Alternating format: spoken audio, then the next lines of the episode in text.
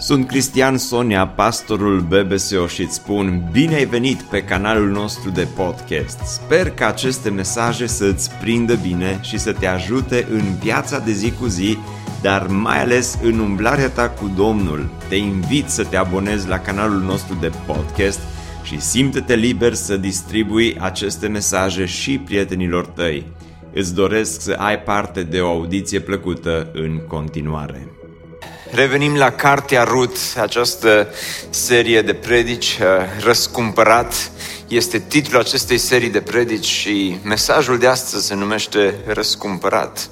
Suntem în ultimul capitol. M-a întrebat cineva după primul program, este ultima predică? În mod normal este ultima predică din Cartea Rut, dar cred că Aș, așa presimt la cum mă cunosc că probabil vom avea și uh, un bonus, o predică bonus din uh, Cartea Rut, pentru că este o carte atât de, atât de frumoasă, dar uh, ajungem în capitolul 4, așa foarte pe scurt, vă amintiți de Naomi cu soțul ei pe care îl chema, hai să văd dacă știți cum îl chema, Eli Melec, Eli Melec, puteți să-i spuneți prescurtat Eli uh, au plecat din Betleem în Moab pentru că era criză financiară, acolo se întâmplă tragedii după tragedii. Elimelec moare cei doi copii ai lor, Mahlon, Chilion, după ce se căsătoresc cu femei moabite, uh, la ceva timp au murit și ei și acum uh, Naomi împreună cu Rut se întorc din nou în Betleem. Am văzut cum Rut uh, se întâlnește cu Boaz într-un mod miraculos. Am văzut săptămâna trecută întâlnirea lor de la miezul nopții și am văzut cum Rut rămâne o femeie cinstită, Boaz rămâne un om cinstit și am văzut săptămâna trecută cum uh, această poveste de dragoste Uh, începe, se desfășoară sub ochii lor, dar există această problemă uh, care ține de răscumpărător, există această problemă care ține de cel care avea dreptul și întâietate să o răscumpere pe Moabita Rut. Și acum ajungem în capitolul 4, când Boaz îi promite lui Rut că va sta de vorbă cu cel care avea drept de răscumpărare. Boaz s-a dus la poarta cetății și s-a așezat acolo, dis de dimineață. Boaz, a doua zi dimineața, spune Biblia, că se duce la poarta cetății. Trebuie să stea de vorbă cu celălalt care putea să aibă drept de, care avea de fapt drept de răscumpărare. Dar Boaz nu are cum să-și scoată telefonul, să îl sune, să-i spună, hei Siri, sună-l pe celălalt răscumpărător uh, și să-i spună uh, celuilalt, vino până la mine la birou, hai să ne întâlnim, ci Boaz doar speră că va avea o șansă să se întâlnească cu celălalt posibil răscumpărător. S-a dus la poarta cetății. Poarta cetății era un loc important pe Uh, vremea uh, poporului Israel. Nu era așa doar o simplă poartă, era un fel de piațetă în care se întâmplau tot felul de lucruri, tot felul de negustorii, tot felul de întâlniri. Uh, și era un, un loc popular în acea vreme, așa că Boaz se duce la poarta cetății și se așează acolo și se roagă, Doamne, dă să vină, Doamne, dă să vină. Tocmai atunci când spune Doamne dă, tocmai atunci trecea cel ce avea drept de răscumpărare. Uh, vă amintiți din capitolele precedente, s-a nimerit, s-a întâmplat, iarăși se nimerește fix în acel moment. Dragilor, îmi place cartea Rut, Iubesc cartea aceasta pentru că este plină de providența lui Dumnezeu. Nimic nu este coincidență în cartea aceasta, ci totul este orchestrat de mâna suverană a lui Dumnezeu. Dumnezeu cred că l-a trimis atunci. Dumnezeu a făcut ca această întâlnire să fie posibilă Tocmai atunci trecea cel ce avea drept de răscumpărare, cel despre care vorbise Boaz. Boaz i-a zis, prietene, sau în traducerea Cornilescu îi spune, hei, cutare. Uh, este interesant că nu ne dă numele acestei persoane. Eu sunt curios cum îl chema pe omul acesta și m-am întrebat, oare de ce nu ne spune Biblia cum îl cheamă? Și cred că din două motive. Pentru că vom constata imediat, spoiler alert, uh, că uh, acest cutare, acest prietene, uh, de fapt, este un laș. Și acest cutare nu-i dă numele pentru ca să nu-l facă de râs, pentru că imediat se va face de râs.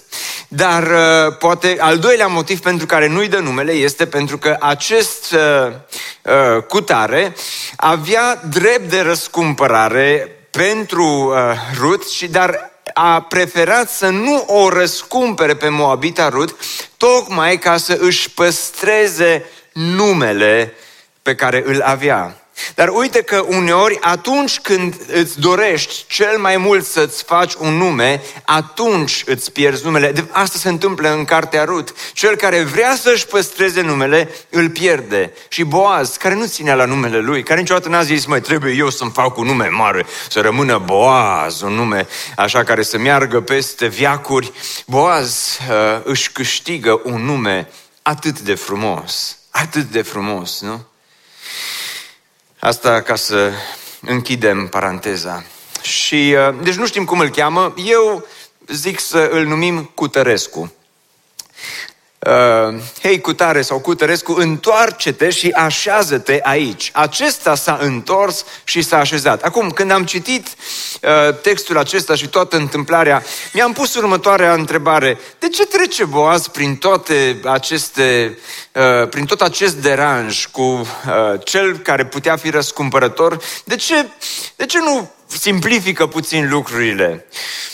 Lui îi place de Rut, ei îi place de el, dragostea e mare acolo între ei, de ce nu pur și simplu îi spune, auzi dragă, hai să ne căsătorim, apoi mai vedem noi ce se întâmplă, dacă întreabă cineva ceva, le explicăm că așa a fost să fie, s-a nimerit, s-a întâmplat, și s-a nimerit și să ne căsătorim. Dar ceea ce îmi place extrem de mult la Boaz este faptul că rămâne un om cu principii.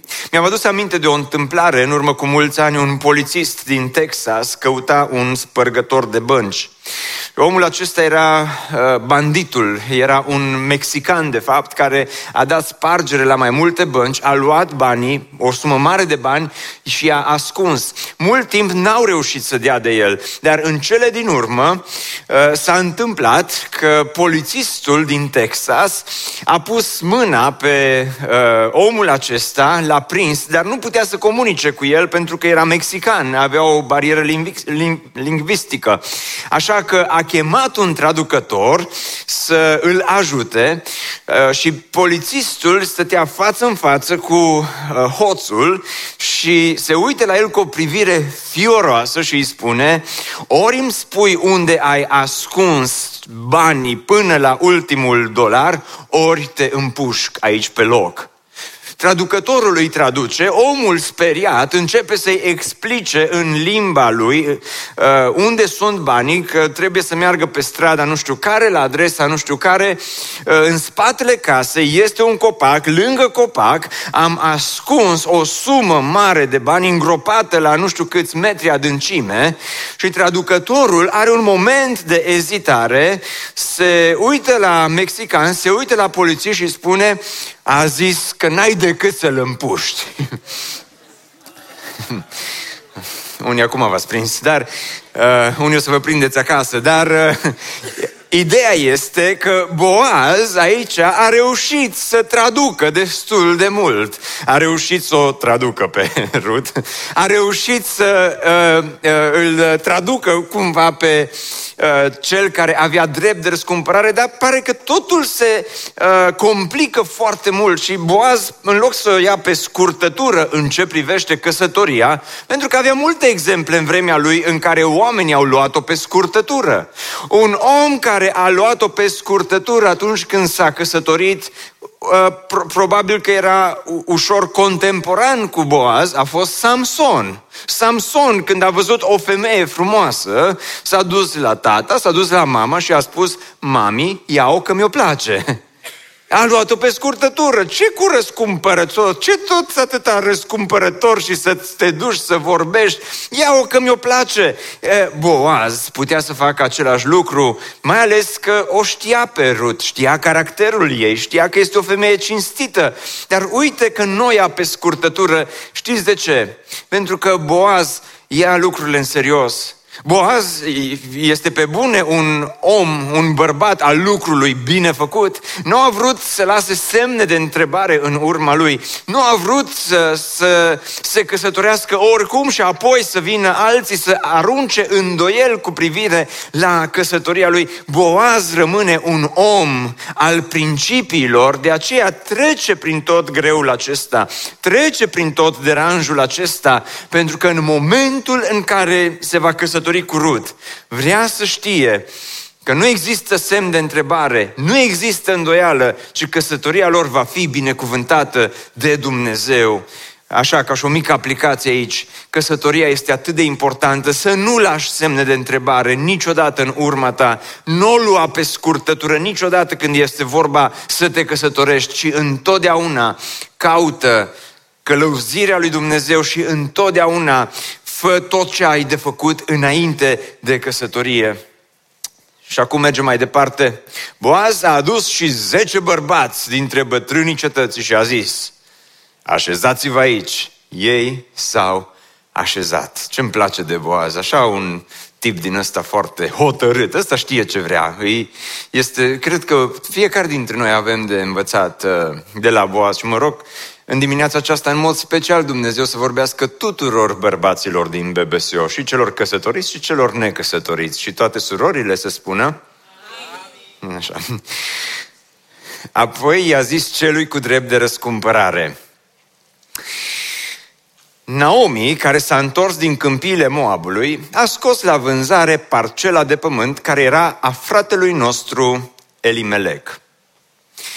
Și hmm, este interesant că îl aduce în discuție pe Elimelec și parcela lui de pământ și n-am putut să nu mă întreb, nu putea Elimelec să șadă blând acasă în Betleem, că uite că nu era chiar atât de sărac. Avea și el o bucată de pământ, putea să o folosească, să o revândă, să își uh, pună banii la lucru, nu cum se face astăzi, să dezvolte o mică afacere imobiliară și poate putea și Elimelec să ajungă un uh, un mic boaz acolo în Betleem.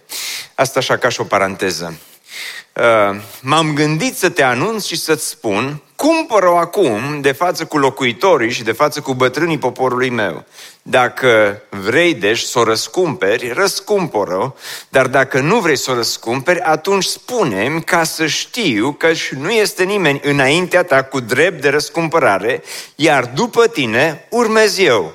Acesta a răspuns, o voi răscumpăra. Și cum spune cântarea, totul pare a fi pierdut. De ce o trebuie să-l chem? Mai bine nu-l chemam. De ce a trebuit să mă complic? Mai bine nu mă complicam. Dar, dragilor, Boaz nu se pierde. El știe ce face. El uh, este, știe inclusiv e, e un om foarte dibaci, foarte isteț, foarte uh, cu, cu multă, multă înțelepciune, pentru că știe cum să pună problema și omul care avea drept de răscumpărare, ce, hmm, bucata aia de pământ e foarte faină, foarte tare. Da, vreau să o răscumpăr. Dar uh, uitați-vă ce se întâmplă în continuare. Boaz spune, ok, dacă o răscumperi foarte bine, dar Hai să trecem peste versetele din Deuteronom și în 4 cu 5 spune Boaz a zis în ziua în care vei cumpăra parcela de la Naomi, va trebui să o răscumperi și pe Moabita Rut. Și acum, dacă tot am pus versetele din Deuteronom pe ecran, hai să vă povestesc așa pe scurt despre legea leviratului. Pentru că exista această lege pe care Dumnezeu a lăsat-o, a leviratului și anume, uh, în Deuteronom 25 cu 5 spune, dacă frații locuiesc împreună, iar unul dintre ei moare, fără să aibă un fiu, soția celui mort să nu se mărite în afara familiei cu un străin, fratele soțului ei să intre la ea și să o ia de soție, împlinindu-și astfel datoria de cumnat față de aceasta. Întâiul născut pe care ea îl va naște va purta numele lui fratelui său mort, ca să nu îi se piardă numele în Israel ciudată lege, dar așa a lăsat Dumnezeu să fie în uh, vremea respectivă. Și uitați ce se întâmpla. Dacă bărbatul acesta nu va dori să o ia de soție pe cumnata sa, atunci ea să meargă la poarta cetății, la bătrân și să le spună, cumnatul meu refuză să ridice, să fie un pic drama queen când spune asta.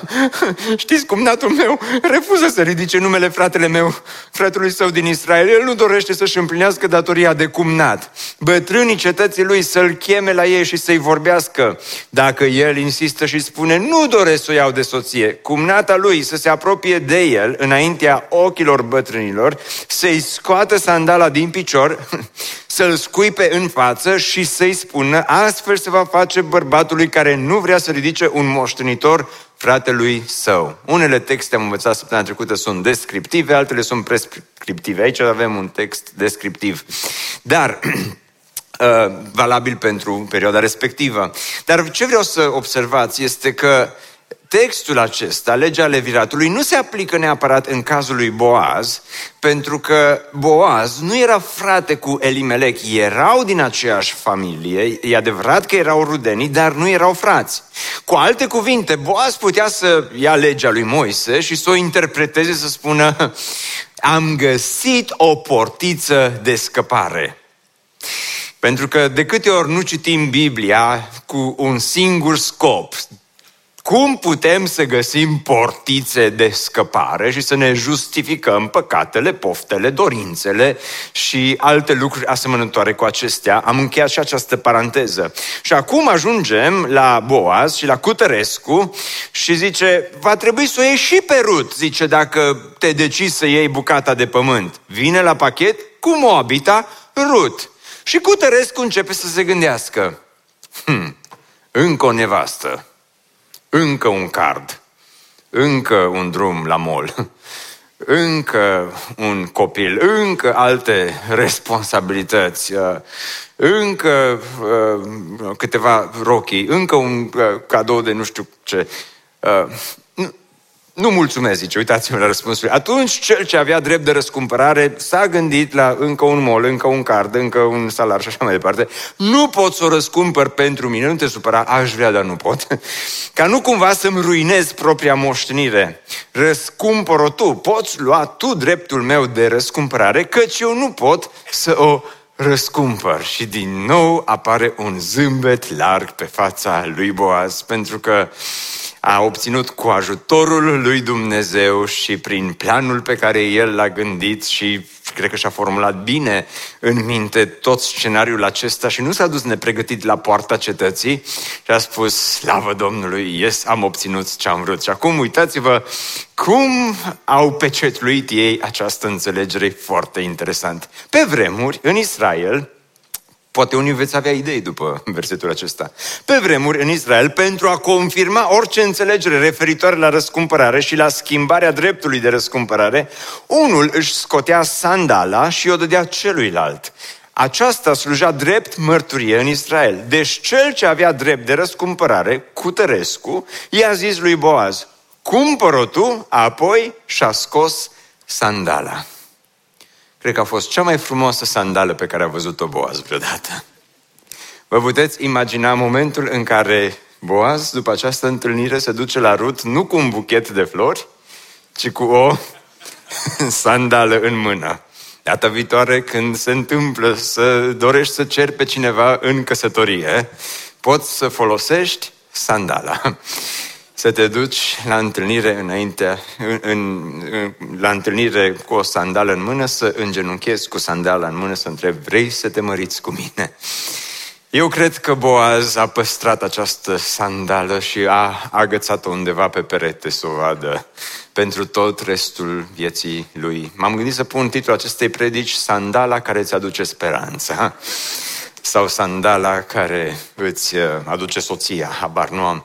Dar uh, era un simbol, dragilor, era un simbol. La fel cum astăzi noi avem ca și simbol atunci când ne căsătorim ce? Verigheta. avem ca și simbol verigheta.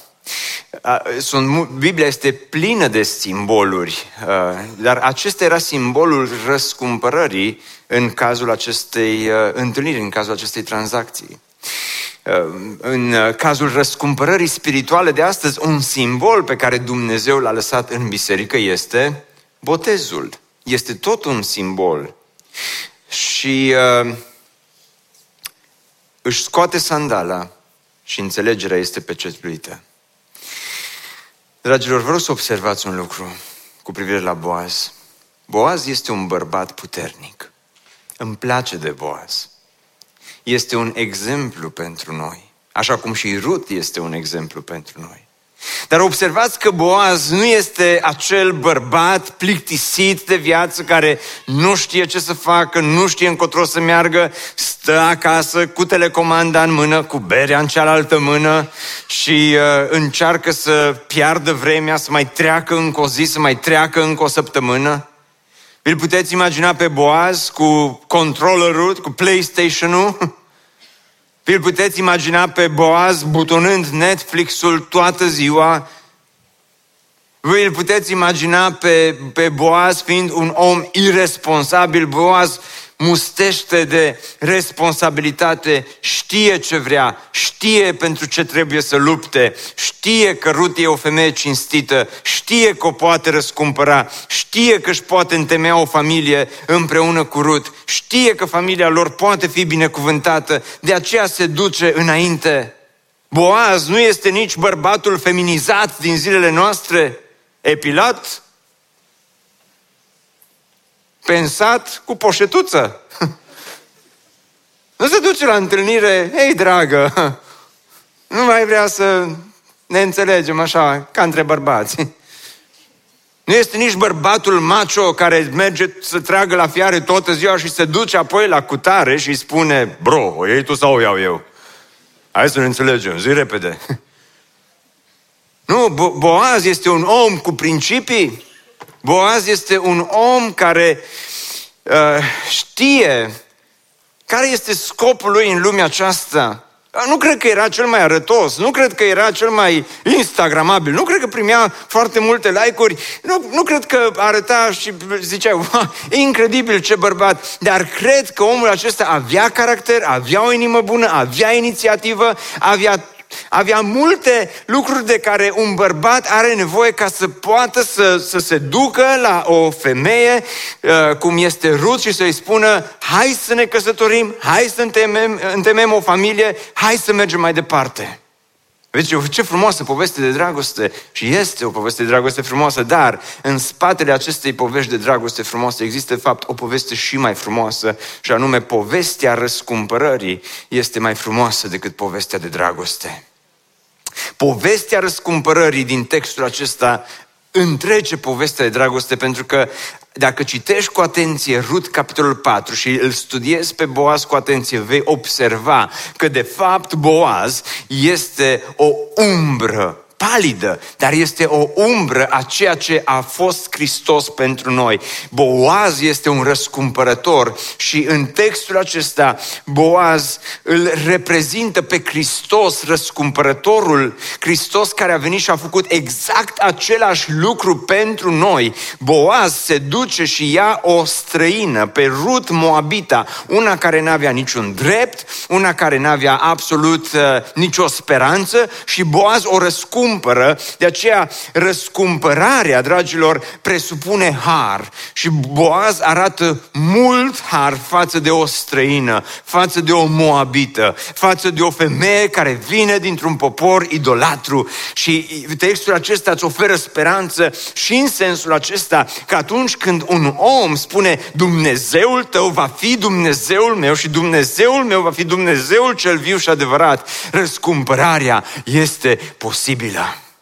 Dragilor, când Hristos a venit și a murit pe cruce, Hristos nu ne-a oferit doar un exemplu, Hristos n-a făcut doar o faptă bună, ci Hristos ne-a arătat mult har nouă, celor care eram străini de Dumnezeu, pierduți în păcatele noastre, morți în păcatele noastre, Hristos când ne-a răscumpărat, la fel ca și Boaz, ne-a arătat foarte mult har.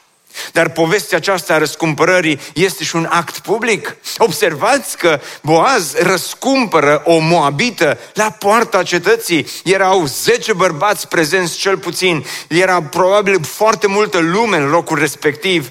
Și Hristos pentru noi a venit și a, ne-a răscumpărat public. Hristos nu s-a dus la poarta cetății, ci așa de frumos spune în evrei că Iisus Hristos s-a dus unde? Dincolo de poartă. S-a dus dincolo de poartă, s-a dus pe Golgota, s-a dus la cruce. Hristos nu și-a scos sandala și a zis, am venit cu sandala să vă răscumpăr. Hristos a spus, acesta este trupul meu care se frânge pentru păcatele voastre. Acesta este sângele meu care, care se scurge pentru iertarea păcatelor voastre. Hristos a venit și public a murit pentru tine, pentru mine, pentru că povestea aceasta a răscumpărării, Cartea Rut, nu este doar o poveste frumoasă de dragoste, este și o poveste frumoasă de dragoste, dar, dragilor, Cartea Rut este în primul rând o poveste a răscumpărării. Dumnezeu vrea să-ți arate ție din cartea aceasta că tu, cel mort în greșelile și în păcatele tale, poți fi iertat, poți fi răscumpărat, există speranță pentru tine și astăzi Dumnezeu îți poate ierta păcatele păcatele.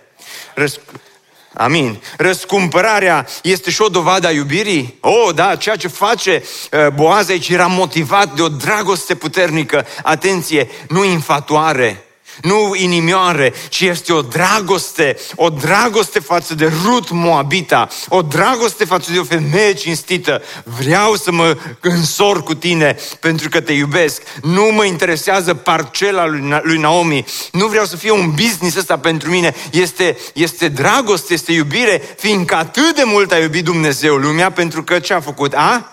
A dat pe singurul lui fiu pentru ca oricine crede în el ce să facă? Să nu piară, ci să aibă viață veșnică. Răscumpărarea este o, o dovadă a iubirii, dar răscumpărarea cere un preț. N-a fost simplu, n-a fost ieftin. Poate putea să spună, mă, nu mă complic. Până la vârsta asta am rămas singur, așa o să rămân tot restul vieții, nu-mi fac de lucru. Acum greu mai reușesc eu să îmi întemeiez o familie, dar Boaz este gata să plătească prețul, așa cum Hristos a fost gata să plătească prețul. Mântuirea este gratuită, dar nu a fost ieftină și răscumpărarea trebuie acceptată. Așa cum Rut a acceptat răscumpărarea. Și a zis, da, vreau să mă răscumperi. Rut i-a spus lui Boaz, dacă vă amintiți în capitolul 3, Hei, tu poți să fii un răscumpărător. Vă amintiți de săptămâna trecută, tu poți să fii răspunsul la rugăciunile tale. Tu poți să mă acoperi cu aripile tale așa cum Dumnezeu m-a acoperit cu aripile Lui. Tu poți să mă iei de soție.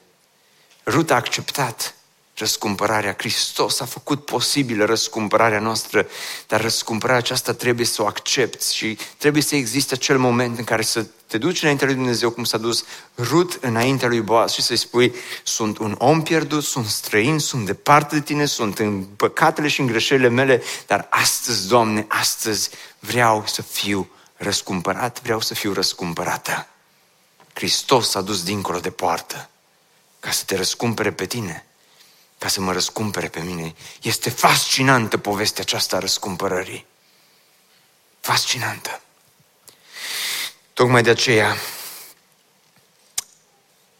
Cartea Rut este o carte atât de frumoasă. Atunci Boaz le-a zis bătrânilor și întregului popor, astăzi sunteți martori că am cumpărat de la Naomi tot ce aparține lui Elimelec, lui Chilion și lui Mahlon. De asemenea, pe Moabita Rut, văduva lui Mahlon, am cumpărat-o de soție ca să păstrez numele mortului în cadrul moștenirii lui, astfel încât să nu se șteargă numele acestuia dintre frații lui și din cetatea sa.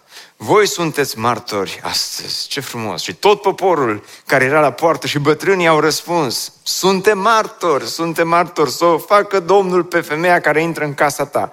Caper Rahela și Capelea, care împreună au ajutat la înmulțirea familiei lui Israel. Aici, program de binecuvântare, un preview la programul de binecuvântare. Cu alte cuvinte, biserica se roagă pentru Boaz să-ți dea Domnul cel puțin 12 copii și toată biserica să spună. No, dacă unii, unii dintre voi, unii dintre voi vă supărați când mai spunem aici la binecuvântare că vă mai așteptăm pe la noi, dar, dar uh, uh, o să vedem că rugăciunea asta a fost semnificativă, să-ți sporească puterea nefrata și să-ți facă un nume în Betlehem, să ajungă familia ta. Observați, Cutărescu a vrut să-și păstreze numele. Dar mi-am amintit, mi-am amintit de un verset care spune Iisus, cine vrea să își păstreze viața, o va pierde, dar cel care își pierde viața datorită mie și a Evangheliei, o va, o va câștiga. Cine vrea să-și facă un nume, s-ar putea să-l piardă, dar cel care își pierde numele, și Boaz își pierde numele aici, de dragul răscumpărării. Și uite cum Dumnezeu acum îi face un nume. Să ajungă familia ta prin urmașul pe care ți le va da Domnul din această tânără, ca familia lui Perez, că, care i s-a născut lui Iuda din Tamar. Boaz a luat-o pe Rut și ea a devenit soția lui. Nuntă. Nuntă. Ce moment frumos! Ce moment încurajator! Dar vă rog să nu uitați un lucru, și anume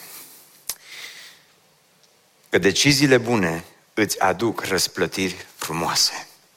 Deciziile bune îți aduc răsplătiri frumoase. Rut ajunge să facă nuntă cu Boaz. Nu întâmplător nu ușor, nu fără eforturi, ci după o înșiruire întreagă.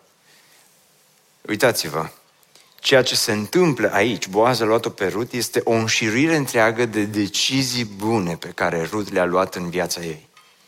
Când a fost la răscruce de drum, era ea și era cumnata ei, Orpa. Și Naomi, cea amară, le spune, plecați acasă. Orpa își face socotelile. În Moab am șanse să mă căsătoresc. În Betlehem nu. Te-am pupat, am plecat acasă. Rut se uită la Moab, se uită la Betlehem. Nu prea am șanse. Dacă mă duc în Betlehem, sunt condamnată la a fi văduvă pentru tot restul vieții mele.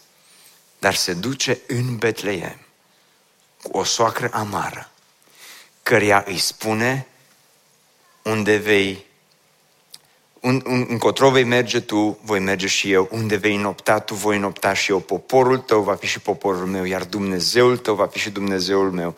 Unde vei muri tu, voi muri și eu. Și tot acolo voi fi îngropată. A fost o decizie prin credință, grea decizie. O, eu nu cred, eu nu cred că după ce a ajuns în Betleem nu s-a gândit, hm, oare, oare nu mai bine mergeam cu Orpa? Oare am făcut bine că am venit aici? Nu cred că a fost 100% sigură, niciodată.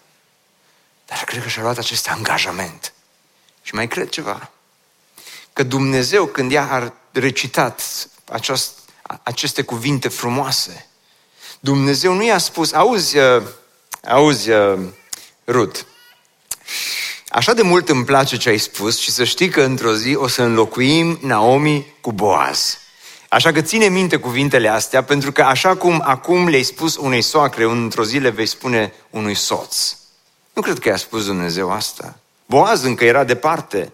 Boaz încă era la distanță și în, în, în cazul acesta se întâmplă ceva și cred că atunci când s-au căsătorit, când Boaz a luat-o pe Rut, Biblia nu spune asta, dar îmi place să-mi imaginez. Cred că la un moment dat, Rut s-a uitat la Boaz și a spus, vreau să zic ceva. Încotro vei merge tu, voi merge și eu. Unde vei locui tu, voi locui și eu.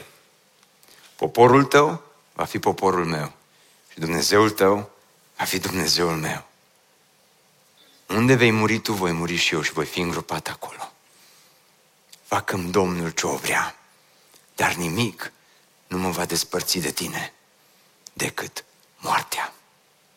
Eu cred că a existat un astfel de moment. Pentru că dacă asta a spus față de Naomi, cred că asta a spus și față de Boaz. Dar a fost o înșiruire întreagă de decizii bune. Decizia de a pleca în Betleem. Decizia apoi de a se duce să lucreze pe câmp. Decizia de a lucra din greu decizia de a sta de vorbă cu Boaz, decizia de a rămâne cinstită, decizia de a nu se culca cu boaz înainte de căsătorie, toate aceste decizii au fost decizii pe care Dumnezeu le-a folosit, le-a împletit, astfel încât Boaz a luat-o pe Rut și se naște ceva frumos de aici. Deciziile bune și mici ale vieții tale, aceste decizii mici pe care tu le iei în momente grele din viața ta, când îți vine să copiezi, dar nu copiezi. Când îți vine să te uiți, dar nu te uiți. Când îți vine să pui mâna pe paharul ăla, dar nu. Când îți vine să încerci și tu drogurile celorlalți, dar nu le încerci. Când îți vine să îi scrii cuiva, dar nu îi scrii. Când îți vine să spui ceva urât, dar nu spui. Toate aceste decizii, mari sau mici, Dumnezeu le folosește, decizii bune, Dumnezeu le folosește ca să împletească viața noastră, să iasă ceva frumos de acolo. Pentru că într-o zi să primești și tu această răsplătire frumoasă. A Cristi, răsplătirea parcă nu mai vine, va veni. Dar Cristi, parcă trebuie să iau și anumite decizii mai controversate, că n-am luat numai decizii bune, dar așteaptă, ai răbdare. Dumnezeu, ceea ce a făcut pentru Rut și pentru Naomi, va face și pentru tine. Și uneori este greu să iei decizii bune. Cum poți să iei aceste decizii bune? Să ai principii sănătoase în viață, pe de o parte. De altă parte, să te înconjori cu oameni înțelepți, tinerilor, înconjurați-vă cu oameni înțelepți care vă pot ajuta, mai ales în momentele cheie ale vieții voastre, să luați decizii bune, să luați decizii corecte, nu-i dați la o parte, nu-i spune, ești prea bătrân, habar nu ai, nu știi tu, nu ne socoti repede sfatul părinților care îți vor binele, nu îi da la o parte pe cei din jurul tău care poate ai ajuns într-un moment greu în care faci prostii după prostii și oamenii îți spun lucruri bune. Uh, aș vrea să te încurajez, să te chinui să asculți deciziile celorlalți dacă e nevoie să te chinui, dar ascultă-le și ia-le în calcul, înconjoarte cu oameni care te pot ajuta să iei decizii bune. Și uitați-vă ce se întâmplă în continuare. Femeile i-au zis lui Naomi, și, și doar vreau să vă amintesc ce spune în capitolul 1. Naomi le spune femeilor, nu mă mai numiți Naomi, ce, cum să mă numiți? Cum? Mara, amară. Dar îmi place aici că femeile i-au spus cui lui? Naomi. Niciodată femeile și nici nimeni nu a folosit numele acesta pentru Naomi. Binecuvântat să fie Domnul, Cel care nu te-a lăsat astăzi fără un răscumpărător. Fie ca numele Lui să ajungă vestit în Israel. El îți va fi o înviorare pentru suflet și un sprijin la bătrânețe, căci l-a născut nora ta care te iubește și care prețuiește pentru tine mai mult decât șapte fii. Naomi a luat copilul, l-a pus în poală și a fost acestuia ca o doică, ca și o mamă. Și ultimul lucru care vreau să vi-l spun este ceva ce am tot repetat de-a lungul acestei serii de predici. Dumnezeu transformă amarul vieții tale în frumosul vieții tale. Îl iubesc pe Dumnezeu. Iubesc cuvântul lui Dumnezeu. Nici nu vreau să-mi imaginez cum ar trece un om fără Dumnezeu, un ateu, prin ce a trecut familia aceasta. Cu trei înmormântări în 10 ani. Un om fără Dumnezeu cu trei înmormântări în 10 ani se poate uita la viață, se poate uita la mormântări, la moarte, la tot ce se întâmplă, să spună eu mi închei și eu socotele cu viața asta. Asta nu-i viața. Dar un om care trăiește cu Dumnezeu, știe că în cel mai negru moment, în cel mai amar punct al vieții, în cele mai urâte întâmplări ale vieții, Dumnezeu poate să ia amarul vieții tale, întunericul vieții tale, deznădejdea vieții tale și o poate transforma în frumosul vieții tale. Cartea aceasta începe cu moarte și se termină cu viață. Începe cu înmormântări și se termină cu un program de binecuvântare. Începe cu lacrimi, se termină cu zâmbete. Cartea aceasta începe cu o femeie care își spune amară și se termină cu o femeie care cumva devine din nou plăcută. Cartea aceasta începe cu o femeie care își plânge de milă și spune, cu mâinile goale. Și se termină cu aceeași femeie care își deschide ochii și uitați-vă ce face. Naomi a luat copilul, l-a pus în poală și a fost acestuia ca o doică. O femeie care spune la începutul cărții, sunt cu mâinile goale. Nu mai am bărbat, nu mai am copii, nu mai am speranță. Și la finalul acestei întâmplări este acolo ținând în brațe un copilaj. Pentru că Dumnezeu a deschis, spune Biblia, și a dat rod pântecului lui Rut. Asta ce sugerează? Că Rut a fost căsătorită câțiva ani cu Mahlon și n-a avut copii. Și poate Rut a crezut, hmm, poate sunt stearpă, poate nu pot avea copii. Și cred că era stearpă, dar Dumnezeu face o minune și vreau să am aici un cuvânt pentru familiile care sunteți prezente în locul acesta și unii dintre voi suferiți și v-ați dori foarte mult să aveți copii. Dar dintr-un motiv sau altul lucrul acesta nu se întâmplă. Să știi că Dumnezeu cunoaște suferința ta. Să știi că Dumnezeu cunoaște durerea ta. Să știi că Dumnezeu cunoaște rugăciunea ta. Și chiar și în aceste momente grele, nu poți să faci altceva decât să spui, facă-se voia ta. Dar acum, în cazul acesta, Dumnezeu face o minune și Rut naște un copilaj. Și în punctul acesta Boaz dispare din scenă. Și în punctul acesta Rut dispare din scenă. Și rămâne Naomi cu un copilaj. Și cartea se încheie cu Naomi, bunica, dintr-o bătrână amară, o bunicuță simpatică, care își ține în brațe nepoțelul, cu zâmbetul pe buze. Și ai zice că aici se încheie cartea. Dar nu se încheie aici. John Piper a predicat din Rut. Și la un moment dat spune, finalul cărții Rut este ca și cum ați admira o sculptură în lemn pe o fereastră dintr-un sătuc din Elveția. Și v-ați ridica ochii și ați vedea pădurea unde a crescut lemnul și mai sus zăpezile veșnice. Ce imagine frumoasă, parcă ți-ai dori să fii în Elveția. Dar spune el în felul următor. Dacă povestea lui Rut s-ar termina într-un sătuc din Iudeea, cu o bunică bătrână ce își îmbrățișează nepoțelul nou născut, cuvântul glorios ar fi exagerat. Însă autorul nu lasă lucrurile aici. El își ridică ochii spre păduri și spre zăpezile montane ale istoriei mântuirii. În versetul 17 el spune foarte simplu că acest copil, Obed, a fost tatălui Isai, iar Isai a fost tatălui David. Deodată ne dăm seama că tot timpul se pregătea ceva cu mult mai măreț decât ne-am putea imagina.